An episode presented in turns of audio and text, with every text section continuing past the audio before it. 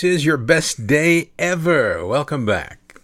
Oh, overcomer, what's in your heart? What's in your dreams? What are some of the plans and goals that you have for your life? I want to talk to you about the importance of giving. I heard the story once of a 10 year old redheaded boy that looked forward to Saturdays every week because Saturday was part of their pre worship worship. This little 10 year old redheaded boy would join his mom at the kitchen table and she'd pull down the coffee can from on top of the fridge and she'd start going through the money their father or her husband that little boy's father had made during the week as a shade tree mechanic. He pulled out the scarce folded dollar bills, and the rattling of the coins was always lively, and he couldn't put in there the chicken sometimes people paid him with or other things to barter. But the little boy loved watching the mother count out the coins and count out the dollars. He would ask, Mom, what are you doing? And she'd say, I'm getting ready for worship getting ready to return to the Lord what belongs to the Lord. And she explained to him tithing, which is 10% of what hubby made during the week, would go to God. So the next day, would all dress, go to church, and he would watch the mom put in the envelope filled with 10% of what little money that shade tree mechanic had made during the week. But it left a deep imprint on that little red-headed boy because as he grew, he had a vision and a goal for himself. And he knew that he wanted to make as much money as he possibly could, but all the time knowing that he had to return or give back with gratitude and joy that he believed God would give to him.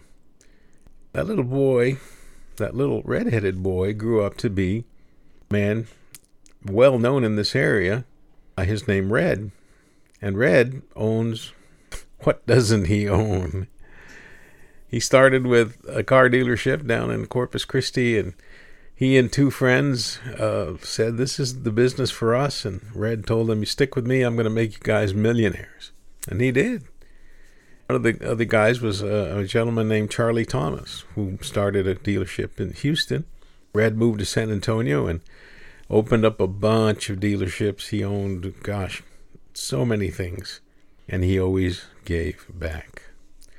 You see, giving in thankfulness and being generous in your giving is a part of what defines us and what helps us keep perspective on who we are and whose we are. See, your best day ever is when you realize everything that I have has come from the loving hand of God, and because God has given to me, I must in return give back to God and give back to God's creatures. So it's a matter of, of giving of yourself, giving of the money God has blessed you with, and just having a positive attitude that you are indeed blessed, you are special in God's eyes. The best day ever comes when you reach that point of joyfulness, thankfulness. You realize my gratitude will set my altitude. And the higher you soar, the better it'll be. Best day ever will be the day when you give as God has given to you, whatever it is.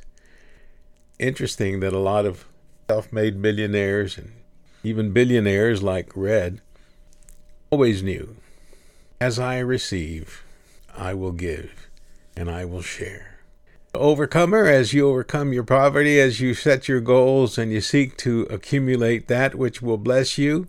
Remember where it came from, who it came from, and how you continue to bless and be blessed by being a person who gives. This has been Eladio Valverde. This has been your best day ever. And I pray it is indeed as you learn how to share.